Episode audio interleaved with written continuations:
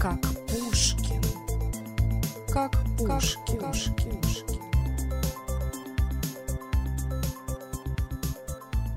Привет, мои дорогие любители русского языка! Сегодня у нас новый подкаст. И напомню для всех, что текст этого подкаста вы можете найти на сайте likepushkin.com likepushkin.com и там же вы найдете несколько полезных фраз из подкаста.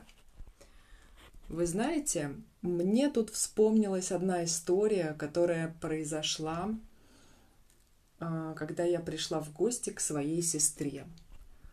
Кажется, это был ее день рождения. Собрались гости, и я помню, что перед этим сестра мне говорила, хочу запечь гуся. Хочу запечь гуся. А, обычно, ну, как бы в традиции а, русских застолий не очень часто люди запекают гусей. Как правило, запекают курицу. Иногда индейку, да. Вот, а она решила запечь гуся такого большого, чтобы хватило на всех гостей. И вообще это, ну, интересно. Это было что-то новое. Короче, она купила этого гуся, нафаршировала его гречкой. нафаршировала, это значит, а, напихала внутрь гуся гречку, да, положила внутрь гуся гречку, а, чтобы она запекалась. То есть гречка должна была быть как начинка. Э, гречка, наверное, вы все слышали это слово, да, волшебное. И, возможно, многие из вас слышали, что когда началась пандемия коронавируса, в России все стали скупать гречку, потому что это очень популярная крупа здесь. Это действительно так. Я помню, что где-то в апреле 2020 года было очень сложно найти в продаже гречку, потому что ее все раскупили. Ну да ладно, мы отвлеклись от темы. Короче, моя сестра положила внутрь гуся гречку, и поставила его в духовку, да, чтобы он там пекся. А, в это время уже начали приходить гости, а, стали садиться за стол. А вы знаете, у нас а, такая традиция есть, что горячее, да, мясо, птицу подают не сразу. Подают, сначала едят салаты, салатики, закуски, там колбаска, там всякие огурчики и так далее. А потом, после этого, после салатов, подают горячее. И вот я помню, что мы сидим за столом, едим, разговариваем, все так весело, хорошо. И вдруг кто-то из гостей говорит, ой, смотрите, в коридоре дым. Кажется, в коридоре дым. И я тоже смотрю, э, коридор на выходе из комнаты, в нем такой дым, то есть даже не видно, что там в коридоре. И тут моя сестра подскакивает на стуле и кричит, а, кажется, гусь горит. Кажется, гусь горит, и бежит в кухню. В общем, что оказалось, действительно гусь.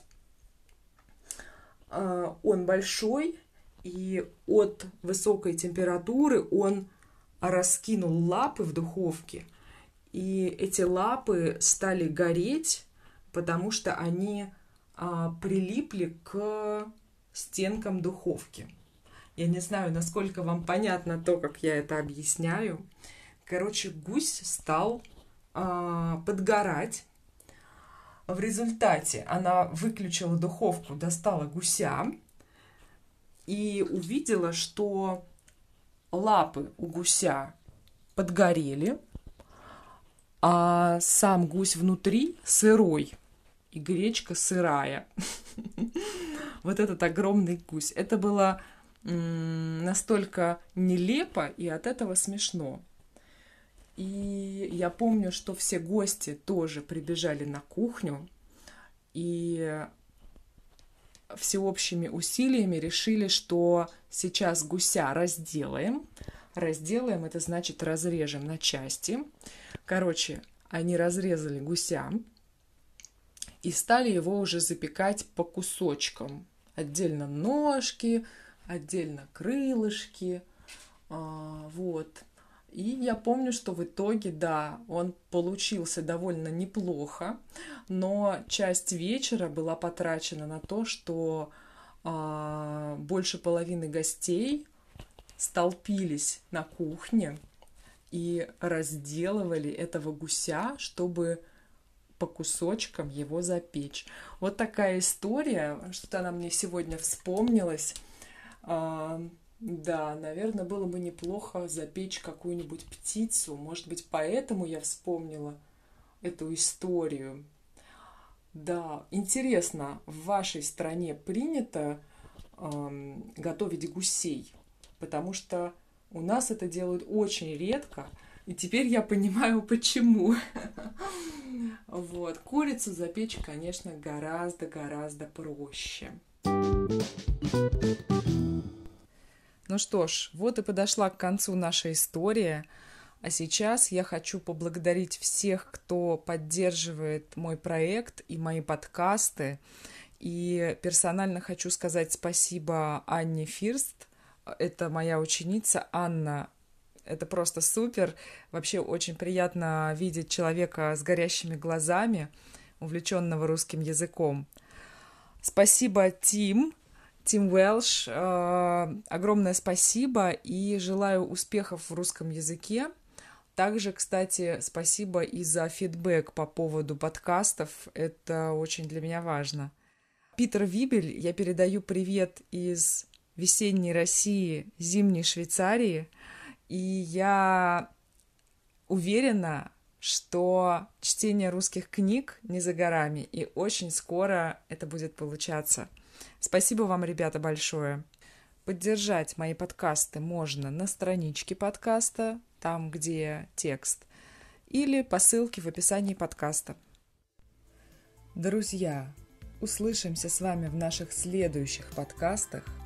Хорошего вам дня и пока-пока!